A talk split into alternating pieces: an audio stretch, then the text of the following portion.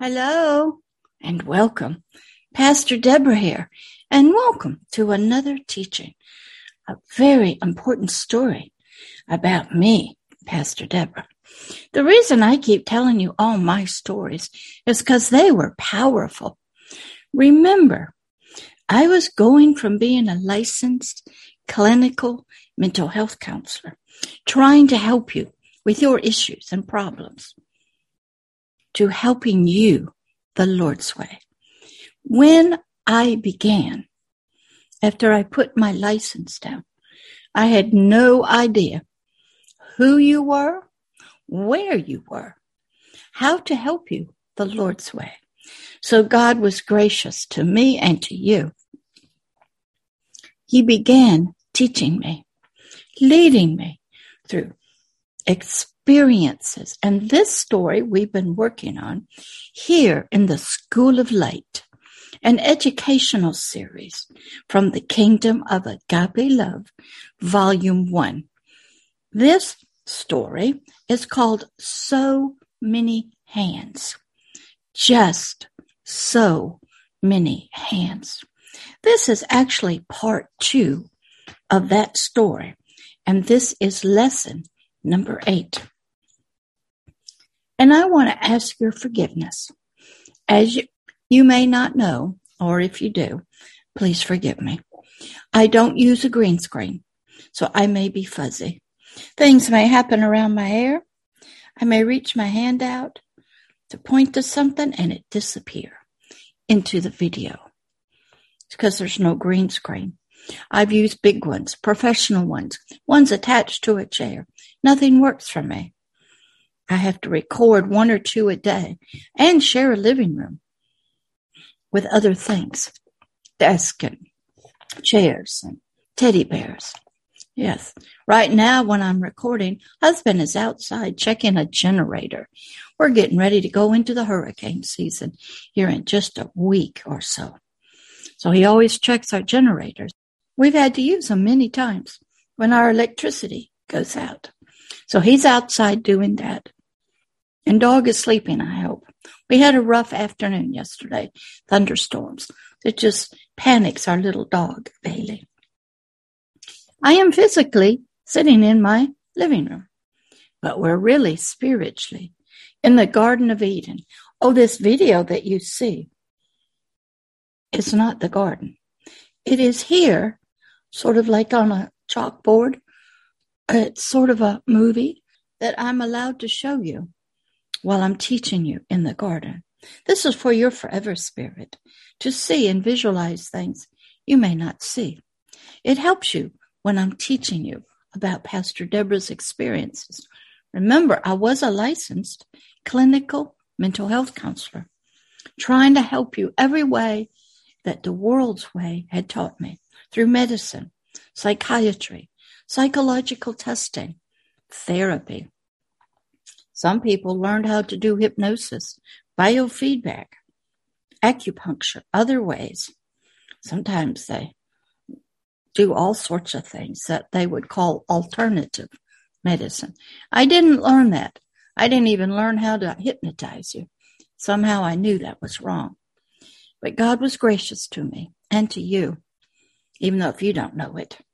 And he taught me his way, the spiritual way from him. I had to see a lot, know a lot, come to be comfortable with, have strong foundations in. I had to know who you were and where were you. I didn't know. So this story, so many hands, just so many hands, came early in my training and teaching to help you the Lord's way. So let's begin by welcoming everybody in the garden. Yes, even from any other planet, from any other galaxy or star system.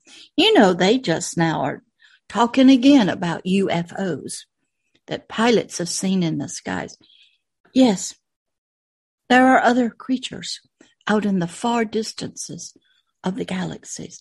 When we look through our Hubble telescope, or the, now the new James Webb telescope, We can see back billions and billions of light years. We can see far away. And we recognize there's other star systems. I think there's a, some kind of rover on the Mars right now trying to look for life. They have discovered that there used to be water on Mars. So don't think there aren't other creatures. You might call them aliens, but there are. They're just alien to you, but not to God. He's out in the whole galaxies, the star systems. He created them all in what the scientists call the Big Bang. It's just when he breathed out. And it's still going, expanding. Our telescopes are trying to go back to the very beginning. I don't think they'll find it, because what we see through our telescopes is the natural world, not the spiritual. But the natural world is a shadow, sort of a reflection of the real world, the eternal world, the realm of the spirit. And that's where we are right now. Your physical body may be somewhere else on another planet. Might be sleeping, could be dying, could be in a hospital, could be in the womb. Don't know. But you're on your planet physically if your body is still working. That's right. You have not yet ascended or descended. Your forever person has not left its body yet. We hear about that happening when people do die on an operating table. They call it near-death experiences. They discover there's another part of them. Yeah, there's several wonderful movies that you could watch about that. One is called Ghost with Patrick Swayze and Demi Moore. Uh-huh. Then we just saw another one by Marvel called Doctor Strange. And we see when Doctor Strange's physical body's in the operating room and his friend is working on his physical body, his spirit's fighting another spirit. Scaring her for sure. But there's movies because people are believing there's two realms. In Doctor Strange, you see his physical body sleeping, but his spirit is up studying spiritual things. So don't you ever not believe in the realm of the spirit. This video, as I said, is from Pixabay. It's going to help us tell this story, give you a visual of what it looked like when I saw it in the real spiritual world. Mm-hmm. So we're also filming through Zoom Pro. So you'll be encouraged. If I am fuzzy and you can't read the words, just close your eyes and listen. You'll hear and you will see. All right. Let's get started with this part two of the story.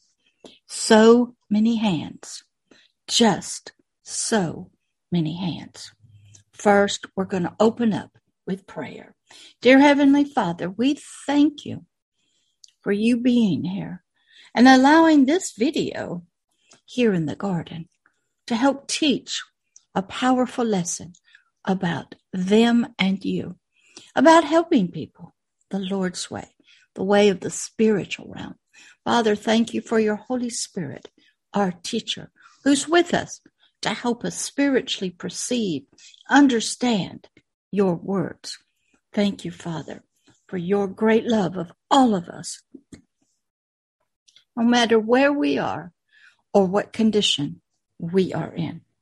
Thank you for sending out your words of Isaiah sixty-one and sixty-two to help us come home to the everlasting covenant, back into the family of God, back as your child in the kingdom of heaven.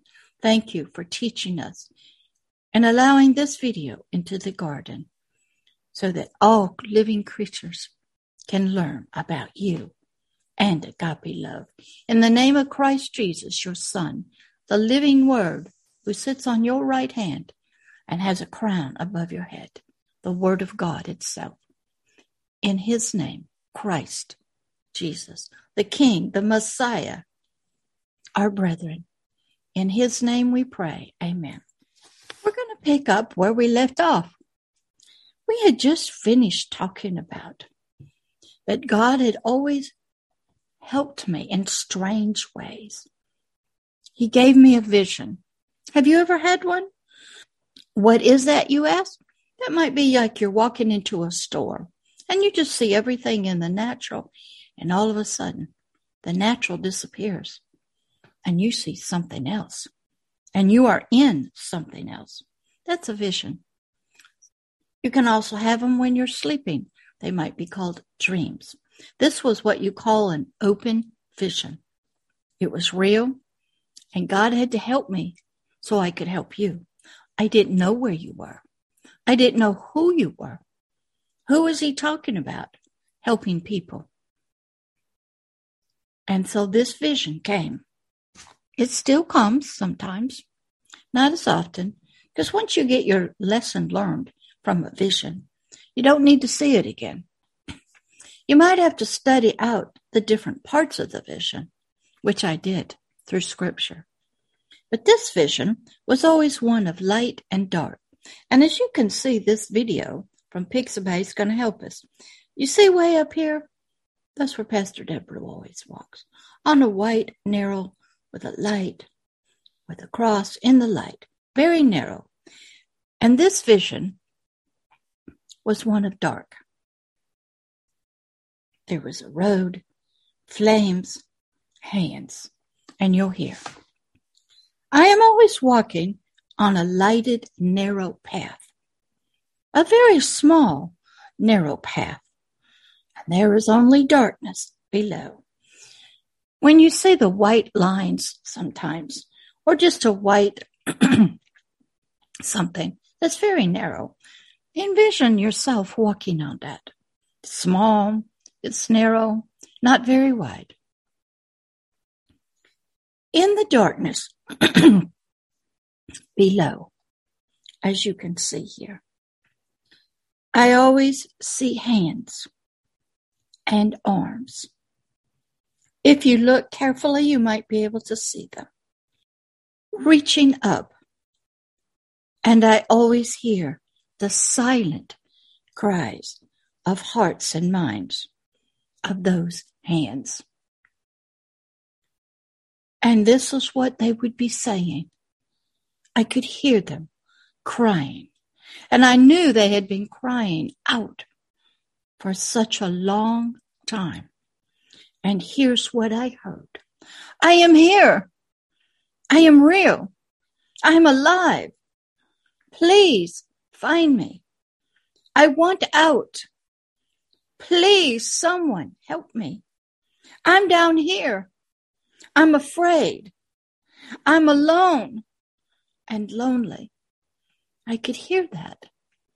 The screaming from their hearts and minds as their hands were reaching up. I hurt and I am in pain. Can't you see me? Can't you hear me? I'm here. I am alive.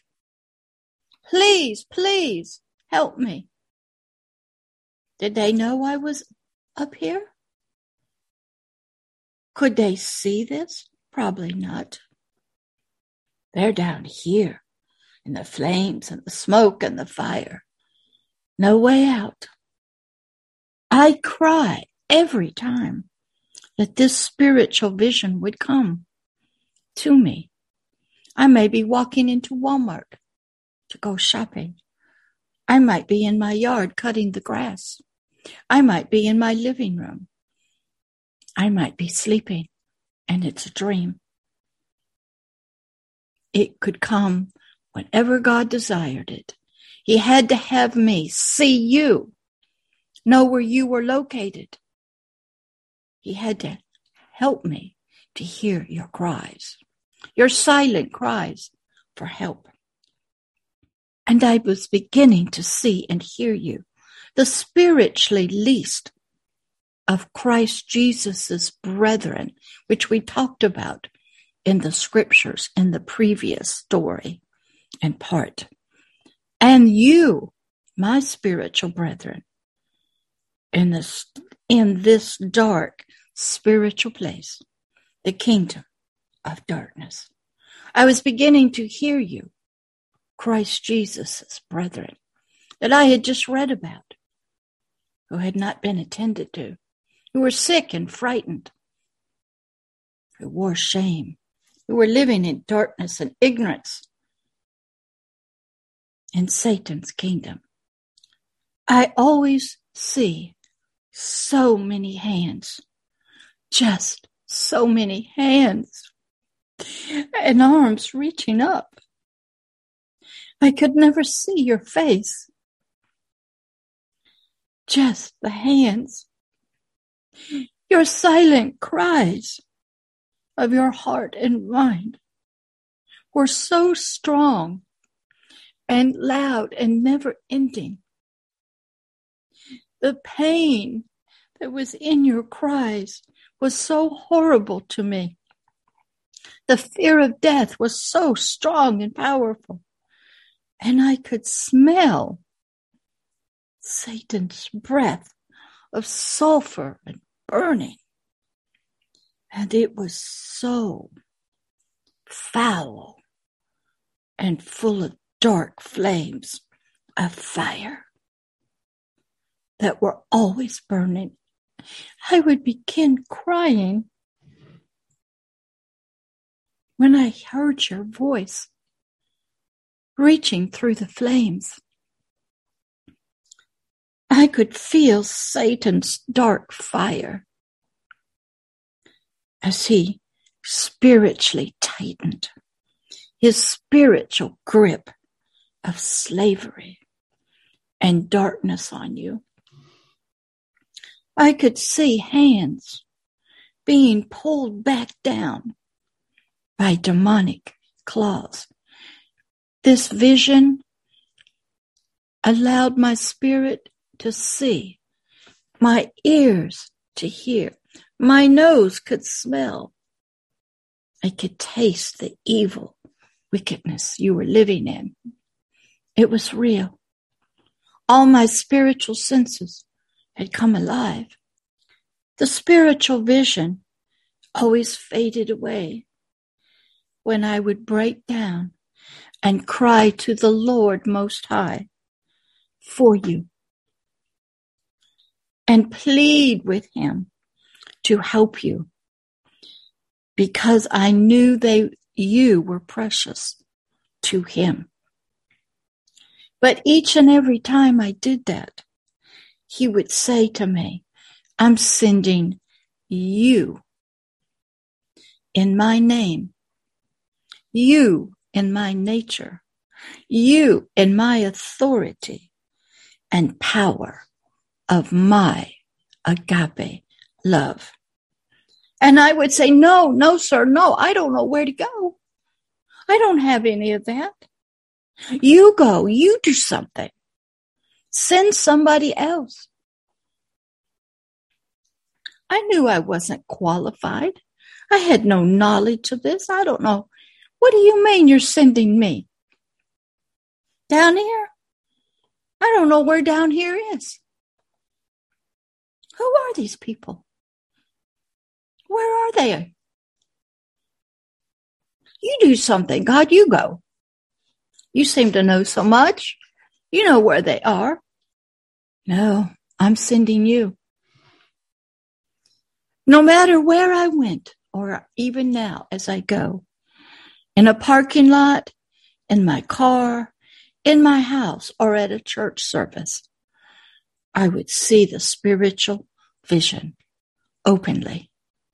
I'd start crying during praise and worship for you. I beg God to reach out to you. I could see your hands and hear your silent cries. The silent cries were overwhelming to me, and there was just so many hands. But before I could be sent by the Heavenly Father on his behalf, he asked me a question. How much was the salvation of one of you, a Satanist, one who served Satan, was in his service, a captive in the darkness, worth to me. Huh? Why is he asking me that? I don't know you. I don't know where you are, who you are. The Lord God went on and asked me how important it was for me to please him. Have you ever been asked those questions? I have. How much is the salvation of another worth to you? Your life, your family, your business? How much is it worth? He asked me, would I allow my one and only biological child, my firstborn son, to be sacrificed alive by being skinned alive in front of me in a satanic meeting to save just one of you, just one Satanist, one witch, one unbeliever? Were you worth that much? Would I allow myself, he asked, to be crucified alive as his son was on a cross during a satanic meeting to save just one there at the meeting and bring them into the agape love of God? Have you ever been asked those kind of questions? How much do you love another? How much do you love a murderer, a child abuser, a warmonger, an unbeliever, a wicked, wicked person? How much do you love them? How much is their salvation worth to you? I was asked that, and I haven't even been sent yet. Well, I was present, I was presented with an Abraham and Isaac spiritual experience. Oh, you don't know about that? Well, let me tell you. Abraham was an Old Testament father. Mm-hmm. Yeah, he had been called out of his country, away from his family, to follow this voice of the God. He was told he'd have a son. He tried it with his maid. Yeah. And he got one named Ishmael. Mm-hmm. But that wasn't the, the promised child, the one he was to have with his wife, Sarah. When that one eventually came, long years of silence from God. Because when you disobey God and you kind of take things into your own hands, God don't talk till later on. So when Abraham was about ninety-nine years old, unable really biologically to produce children, and his wife Sarah, womb was dead and barren, no children for sure, God showed up to show that out of nothing can come life. What you think is impossible is possible with God. That'll teach you not to believe him. So out came Isaac, the promised child, out of a dead womb of Sarah, out of a dead man, Abraham. He couldn't have any more children. They were both withered up and die, and dying. They were elderly, maybe ninety-nine, unable to have children. But they did, by the power of God. And that was the chosen child, Isaac. Well, Abraham asked God. Abraham was asked of God to take his promised son, Isaac, who would inherit Abraham's wealth and riches, to the place God would show him, and to sacrifice him to the Lord Almighty. Now, throughout history, many parents do this to prove their obedience to a God. Children are sacrificed. Mm-hmm. But God didn't ask but one, Abraham. As Abraham was, I was faced with obedience to the Lord God Almighty, or my only son's earthly life. That's what I thought. But God had other plans. Could I bring down the knife like Abraham did to slay and kill his own son, Isaac? Could I do that to my own biological son? And I'm sure you're thinking I'm going to kill my son physically. So did I at the time. But I was involved in a spiritual situation. So this wasn't a physical one, nor a biological one. Would I willfully and freely and with agape love obey the voice of the Lord God and sacrifice my only biological son to him, to find you, to reach you, and to help you? His way, the Lord's way, in order that I would demonstrate my love and obedience to him, the Lord God Almighty, above all that I loved. I couldn't have any more children. I had some biological issues. I had one, and I could have no more. Even above the love of my earthly son's life. Everything is orchestrated by God. The family you're born into, children you have. Remember, I wanted to help you the Lord's way. So here I was beginning. Would I choose, he asked me, to prove my words of loving God Almighty more than anyone else? Have you ever been asked that? Did I really love the Lord Almighty as much as I said I did? Did I love you, the precious human spirits in the darkness of Satan's kingdom, as much as I said I did? Did I really mean and want you helped? Did I freely choose to do the will of the King of the universe, my Heavenly Father on earth? I learned later in study, his son did. God needed a sacrifice, a lamb, a willing victim, a willing one to go to a cross in the fullness of time. His son said, "Send me, I will go." And in the fullness of time, it happened. I was getting asked the same question. Would I freely choose to do the will of the King of the universe for you? Did I truly want Satan's spiritual, mental, physical prisoners set free? Christ Jesus was asked this even before the earth was created. God sat down with him and told him what was going to happen. And he would need a lamb, an innocent sacrifice, a child, to die for others, to pay the price, to set them free.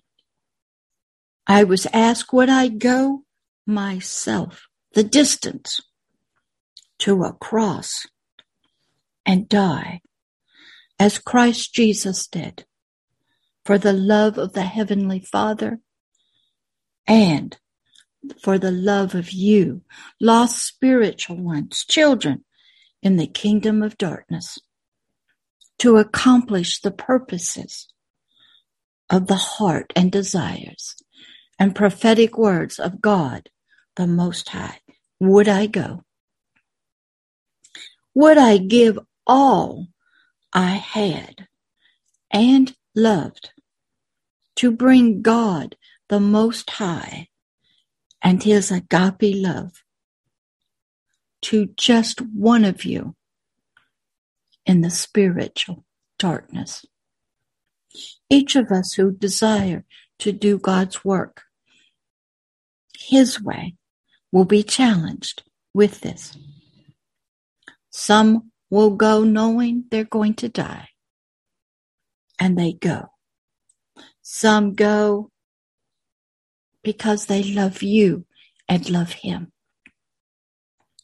Would I value and desire the Almighty God's desires for spiritual children more than my own desires? He knew where you were. I didn't.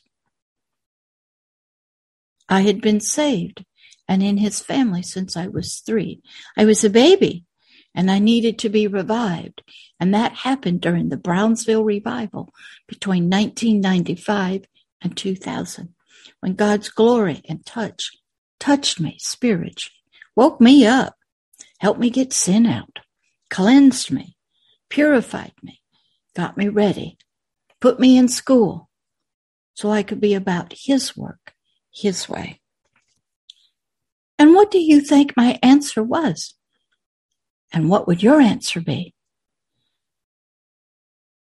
if you were asked these questions? Yes, yes, I would take my only biological son to the mountaintop and raise the knife to sacrifice him as a love offering to my King and the Most High God. Yes, I would raise the knife myself as Abraham did and bring it down. The story with Abraham, he was in the process. The knife was coming down and he was stopped by an angel. He had to go the distance in his heart and kill Isaac. Mm-hmm. That's right. God was also testing himself. Could he allow his promised son, Christ Jesus, to go to a cross and to go even into hell itself to reach you? I've been here. That's another story called seventy-two virgins. I went here and took a young man with me to find his brother. You'll hear about that in seventy-two virgins. Yes, yes. In my heart and mind, I brought the knife down to slay my only biological son. In my soul, in my mind, in my heart, and in my spirit. Oh, I didn't kill him physically. This was all a spiritual work, a soulish work. I was destroying my own son within myself. How old was my son? He was about eight. And since that day, I've never had the love for him. I cared for him. I took care of him. I trained him, educated him. Still in his life today, but it's not the same. So in my heart and mind and my spirit, I brought the knife down on my only son. Yes, Lord. In my heart and mind, I went the distance, just as Abraham did, physically, long ago. And I want to read that story to you out of the scriptures. Genesis twenty-two, one through eighteen, out of the Authorized King James Version. Verse one, and it came to pass after these things that God did tempt. He tested. That's what was happening with me. I was being tested. You will be tested also if you say you want to help people the Lord's way. That Abraham was being tested. That God said unto him, Abraham. And Abraham answered, Behold, Lord, here I am. Verse two, and he, God, said to Abraham, Take now your son, your only son, Isaac, whom you love, and get you into the land of Moriah, and offer him there for a burnt offering upon one of the mountains, which I will tell you of. Huh? We learned later that that mount was Jerusalem, the high temple. Mm-hmm. But at that time, Jerusalem was not built. So God will lead you where you don't even know you're going. He has a purpose for everything. And I just go, what are you talking about? And Abraham was the same way. He loved Isaac. It was his promised child. The only one of his body and of his wife, Sarah, promised by God to be his inheritor. Now you want me to go and kill him?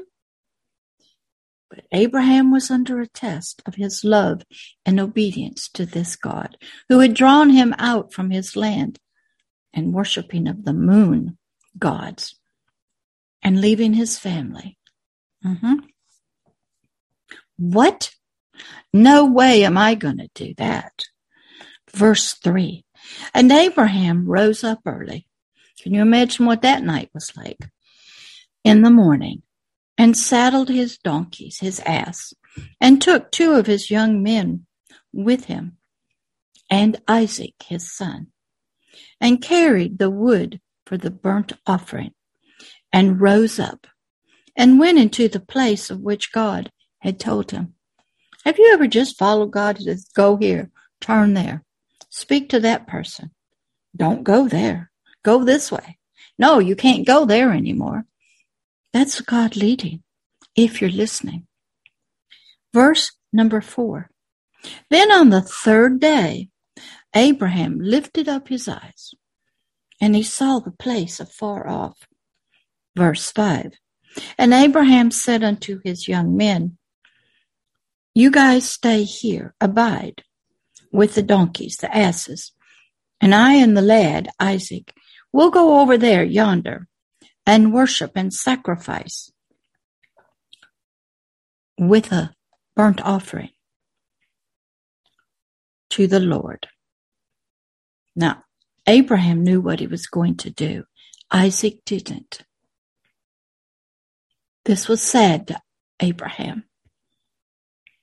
I'm sure he was dragging his feet, but it was pleasing to God. He's watching. He's not speaking to Abraham. When you're in a test like this, he's watching, listening to your heart, your thoughts, but he's not talking. And then we'll come again to you. Verse six, and Abraham took the wood of the burnt offering and laid it and put it upon Isaac, his son, to carry. That was a symbol of Christ carrying the cross himself. An Old Testament prophet symbol of the cross and Christ Jesus, thousands of years later to come.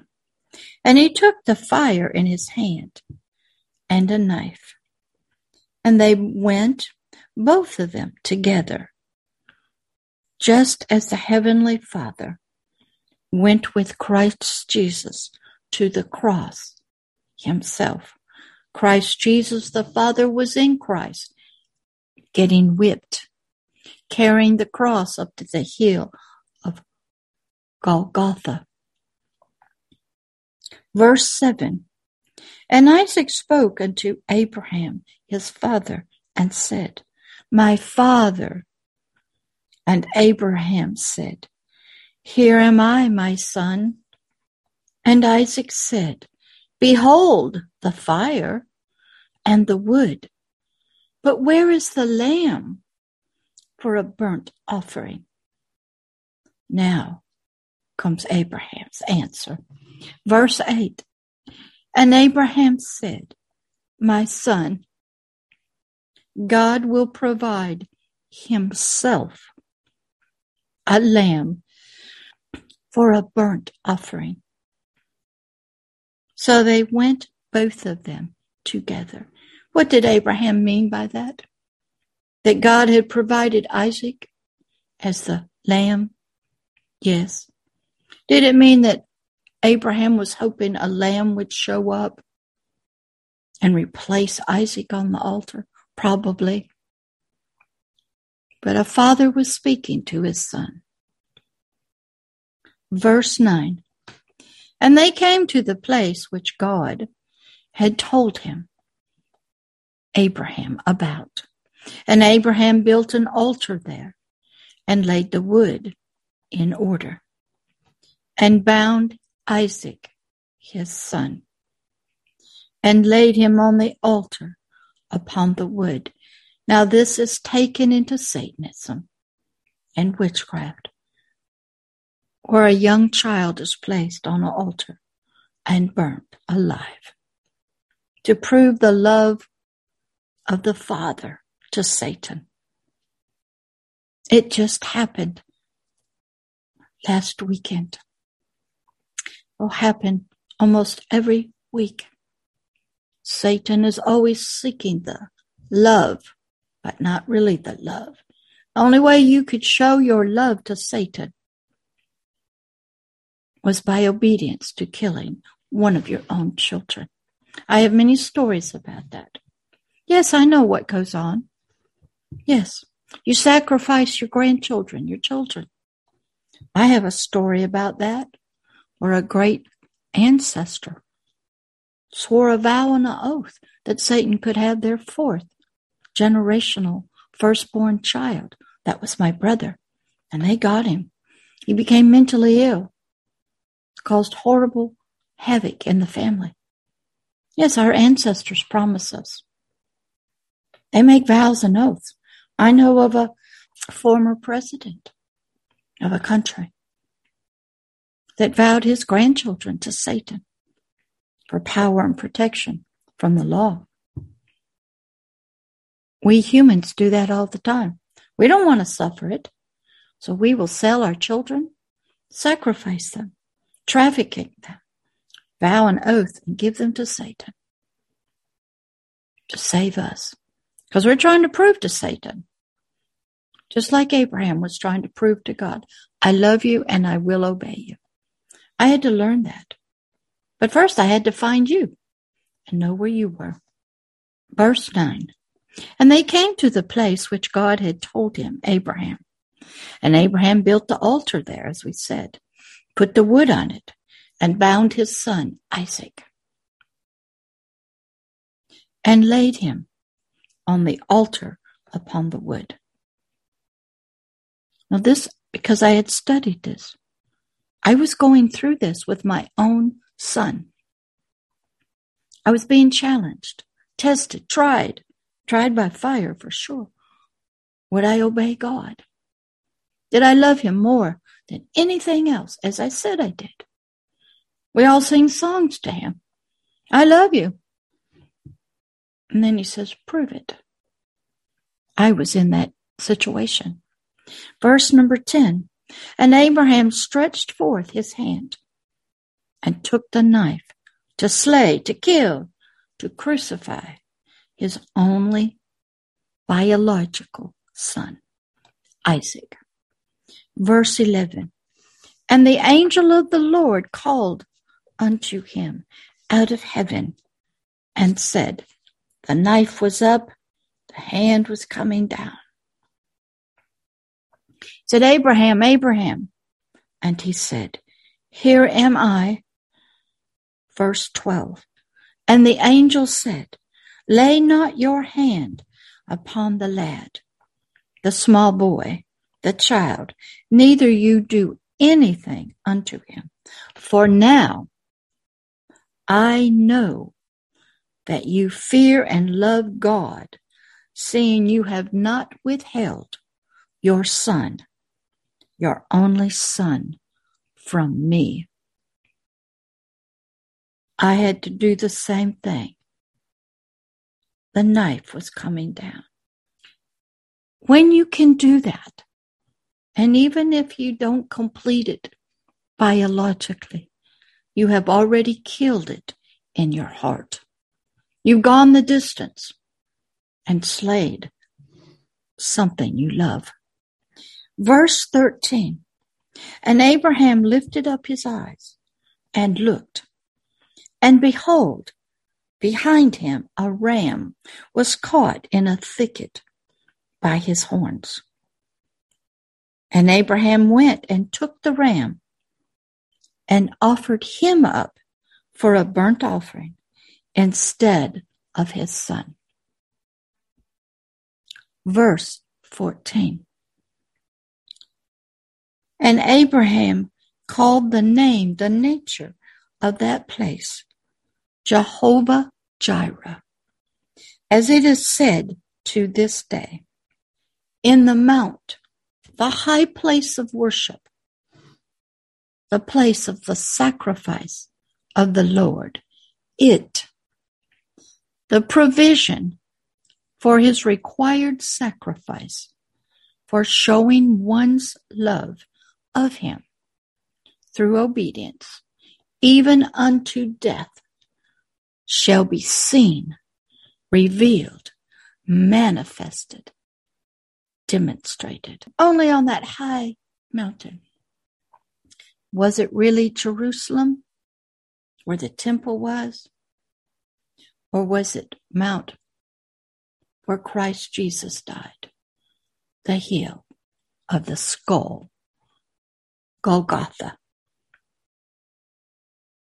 Probably don't know.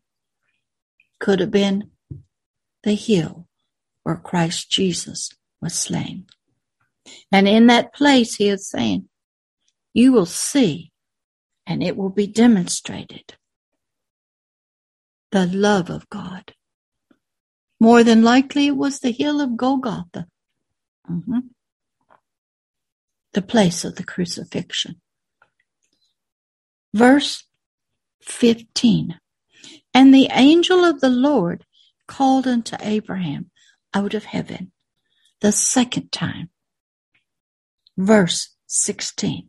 And said to Abraham, by myself have I sworn, says the Lord, for because you have done this thing, freely offered your only son unto me, to prove your love through obedience to my words, and have not withheld your son, your only son.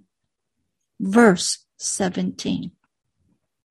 That in blessing I will bless you, and in multiplying I will multiply your seed, your faith, your obedience, your love, as the stars of the heaven, and as the sand which is upon the seashore.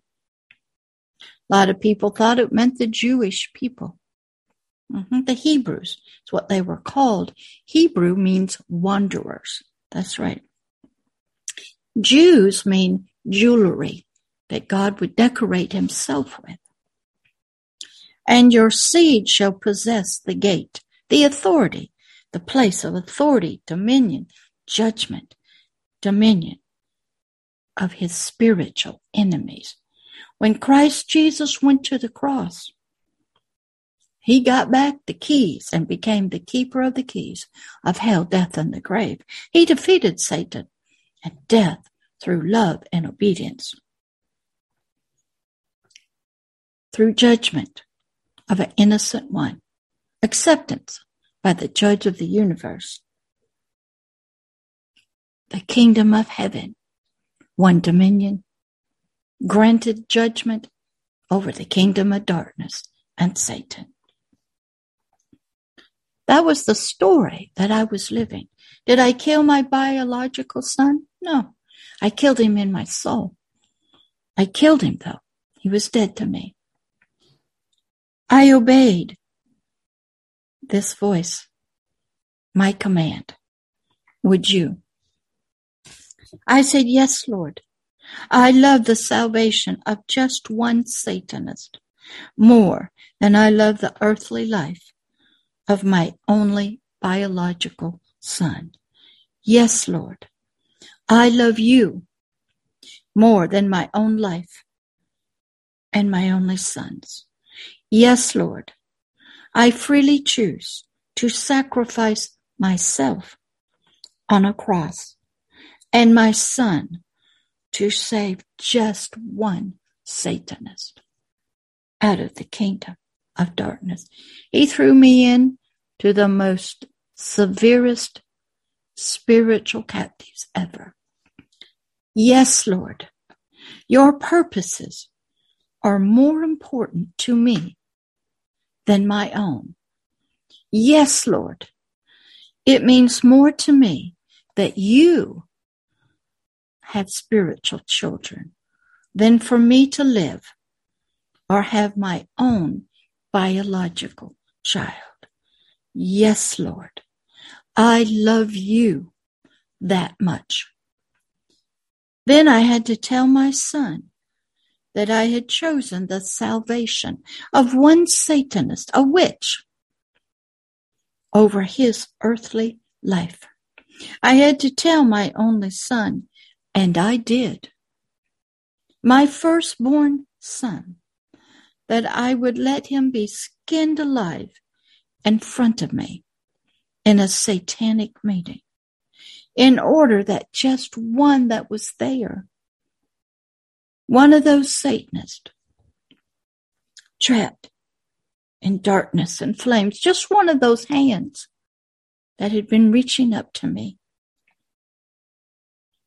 at that meeting, would be saved by the agape love of God through his Son, Christ Jesus, and be spiritually born again, and that I would also allow myself to be crucified on a cross in front of him, my son, in a satanic meeting to save just one of them. That was hard.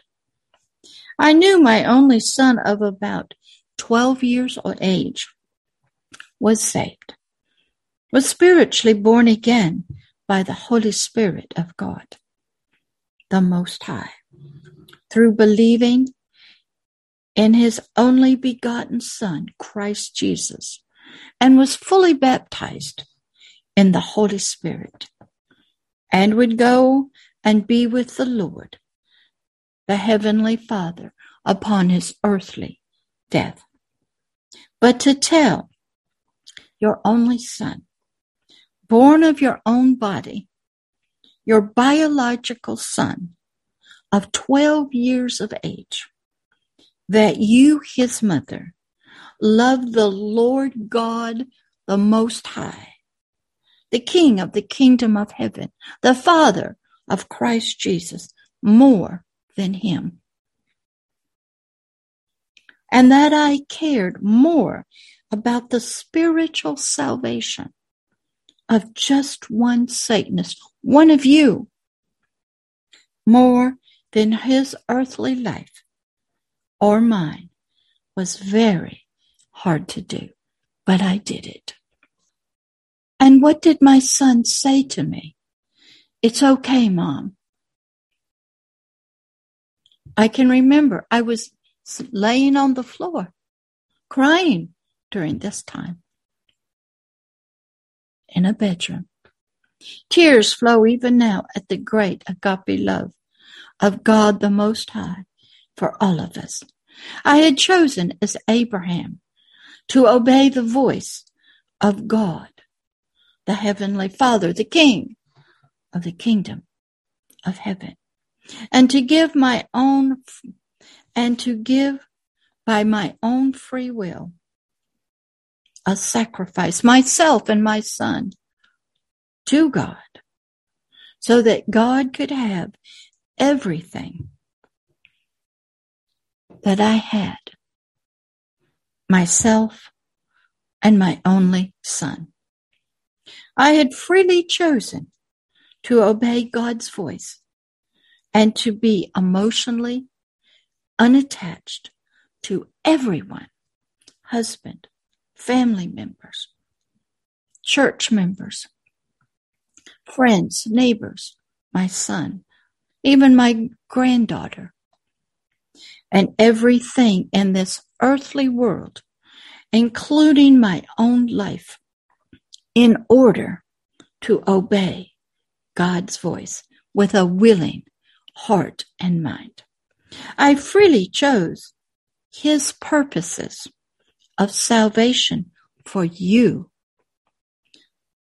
For a lost spiritual being, a forever person, over my and my own son's earthly life. I freely sacrificed myself in my mind, in my soul, in my own desires, loves, and family. So his, the Heavenly Father's, see him Ray up there?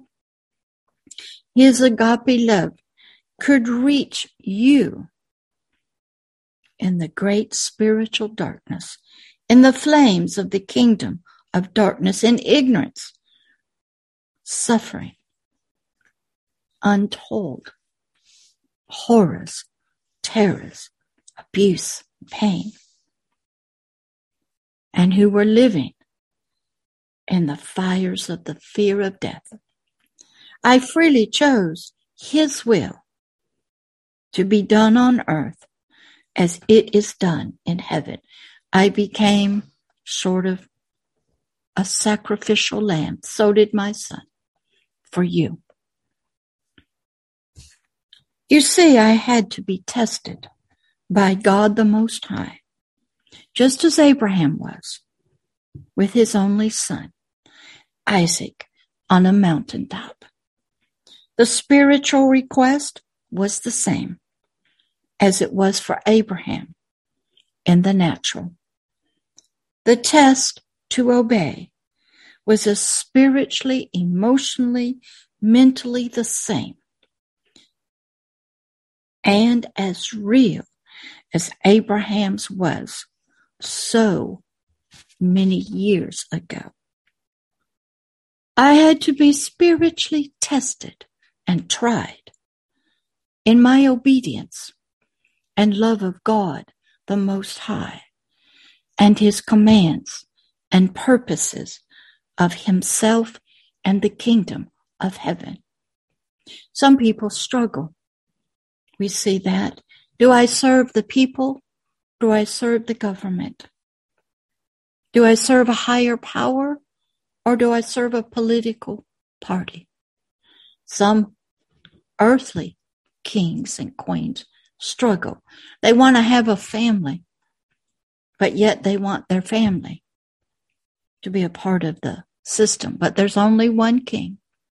And there's some that struggle with that because they haven't yet let, realized what's most important to God. One child or a whole nation? Mm-hmm. So I was tested. The spiritual experience of deciding to bring the knife down on my only son, to slay him, to kill him, was the same as Abraham's. I had to be willing to go all the way in my spirit, my heart, my mind, my thoughts, my soul, my emotions, before I could be spiritually anointed and then sent into the deepness of the spiritual territories of Satan's kingdom of darkness, so I could spiritually reach your hands, the least of Christ Jesus's brethren that we heard about in those other scriptures, who were not fed, who were sick and diseased, and had not been attended to. You, lost spiritual children of the night, the children of the dark fire, who had been spiritually crying silently in your spiritual hearts, even while you were in deep sleeps, trances for generations after generations. Everything important to me had to die, be sacrificed by my own choice in my spiritual heart, mind, and soul. Everything. I was spiritually, emotionally, mentally, physically attached to, bonded to, loved, desired, had to be freely sacrificed and spiritually crucified by me, myself, in my own spiritual heart and mind. Nothing spiritually, emotionally, mentally, and physically could remain more important to me than obedience to the Most High God and His commands, to His voice, His law, His will, His purposes, His agape love. Everything in me, every area of me, my spirit, my soul, and physical body had to love the Most High God, my Heavenly Father, more than anything or anyone. Everything in me had to love as He did. The least of Christ Jesus' spiritual brethren, you, the lost spiritual children of the night, living in flames and fire, living away from the light, living away from agape love. Why? So that nothing spiritually or mentally or emotionally or physically, not anyone, would hinder me from doing the perfect will, the purposes of the Heavenly Father. If you see me looking down as I'm reading the story, on earth in the realm of the Spirit, as it is done in heaven. Christ Jesus was my example. Why was this important? In order to bring His agape love and His glory to you, the least of Christ Jesus' spiritual brothers and sisters, brethren, the spiritual children of the night, the spiritual children of the dark fire, spiritual children trapped in the kingdom of darkness, of ignorance. Everything in me had to be given up, crucified, sacrificed, so that there would be nothing for Satan to threaten me with, to kill in my life, to steal from me, to destroy in my life. My spiritual heart, my mind, and my soul had to be tried and tested, and I passed the test. Even to this day, the spiritual salvation of just one of you, just one of you, the least of Christ Jesus' spiritual brethren, who are trapped in the prison of Satanism, the occult, the sex industry, witchcraft, heavy metal music, cults, other religions, pornography, vampirism, abuse, traumatic, post-traumatic stress disorders. You that are away from agape love. Those that are struggling in your soul with your gender identity. Those who are corrupt political leaders. Those who are hurtful to women and children. Trying to still live in the seventh century. Those who are abusive, corrupt, murderers, killers, drug cartels, all that do not live in agape love are more important to me than anyone or anything. Nothing means more to me than to please the Most High God and to do His heart's will and His heart's thoughts and desires and purposes. By obeying Him, thus showing my love for Him above everything and everyone. You are more important to me.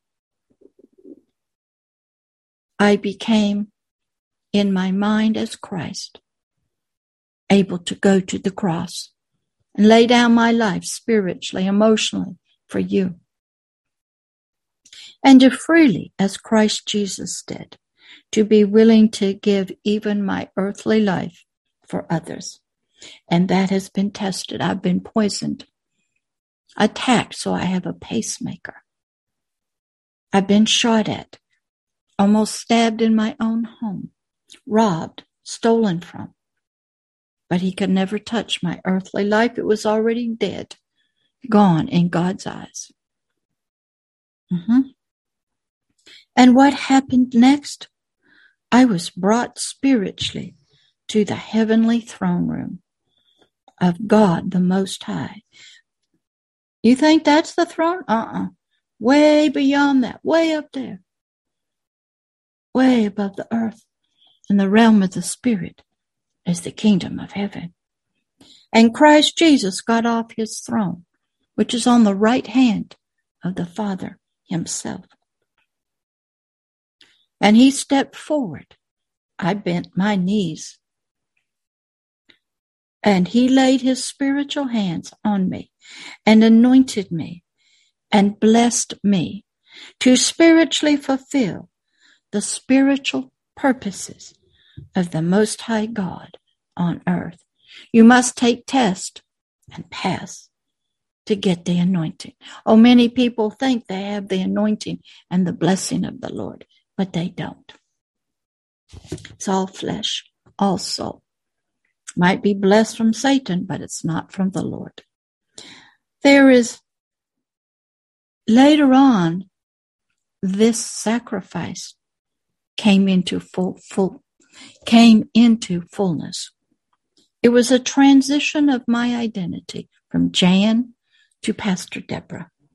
And the story is called, It's Time.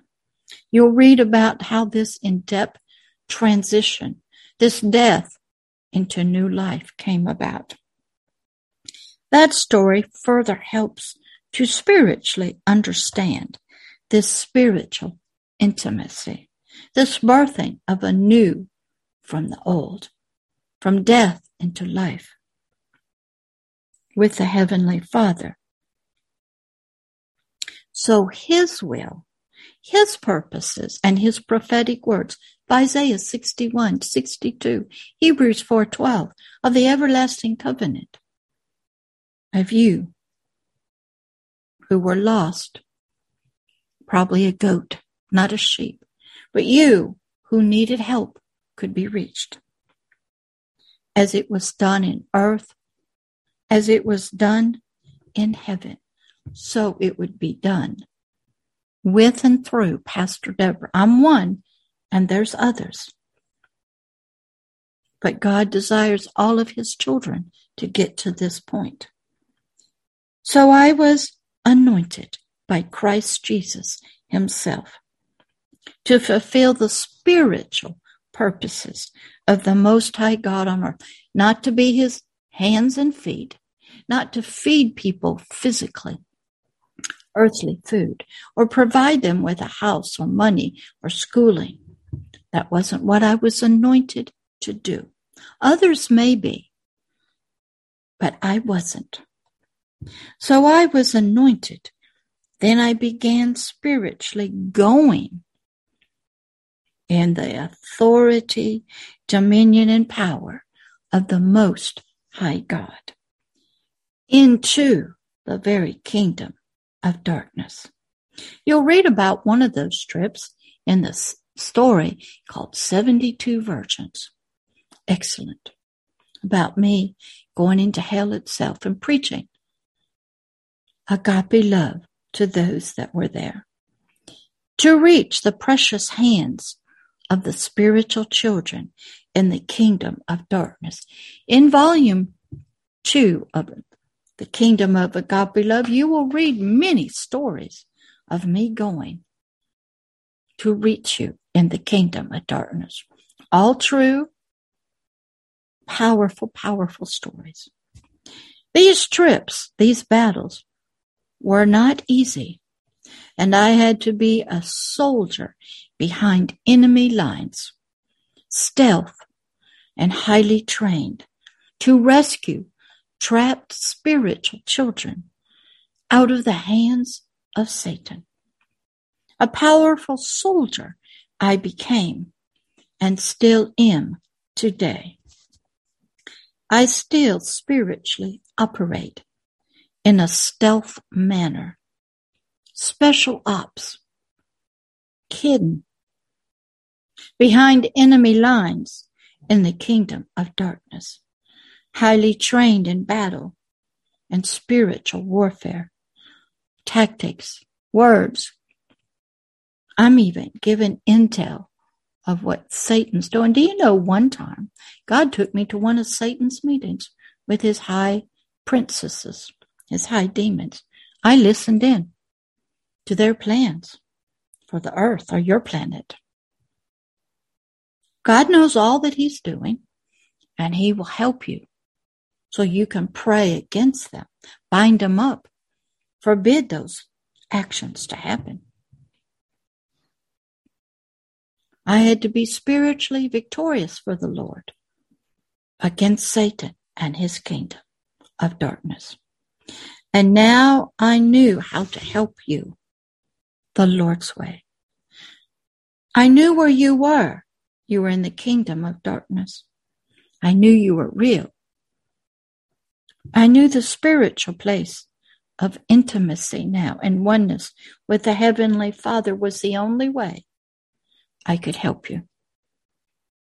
I had come into a spiritual partnership with the Most High God. I, me, that I knew what was trying to help you, had died. And I was birthed again as Pastor Deborah, one with the Lord. I had come into such spiritual closeness, just as Christ Jesus had, and still does today. Now I could help you in ways I never knew about or even believed in or heard about or studied. But now I did, and I could help you and reach the hands in the darkness. You be encouraged. There's, I'm not the only one that this has happened to. Many just don't write their stories out. Many take the test but fail them. And they can't give up their church. I just had a pastor, one I know. He came to me last night in the garden. A lion brought him. And I said, how can I help you? He said, I don't know. I said, what's wrong? He said, something's wrong with me. This was the spirit. I said, what is it? He said, I don't know. Now God knew. And then God, well, I, I was in a three-way conversation. God was talking to me, so I was talking to him. And God told me his spirit had never been revived. He had never come to the Brownsville Revival years ago. He was weak. He was really a soulish, earthly, religious pastor. His spirit needed awakening. His spirit needed revival.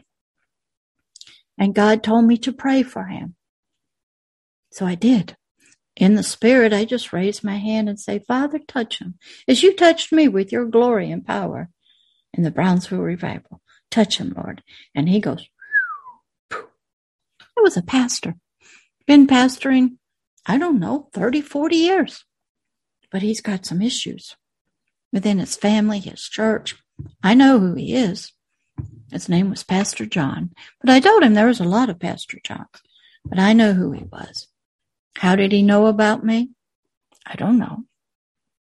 Was he sleeping? Probably. It was his spirit that was asking for help.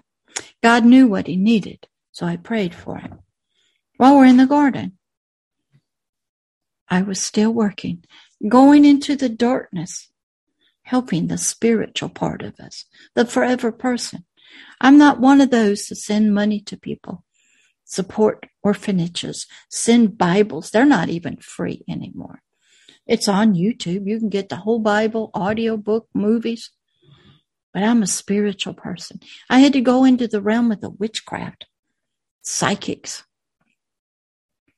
ancestors, forces, and other religions that don't believe in Christ Jesus.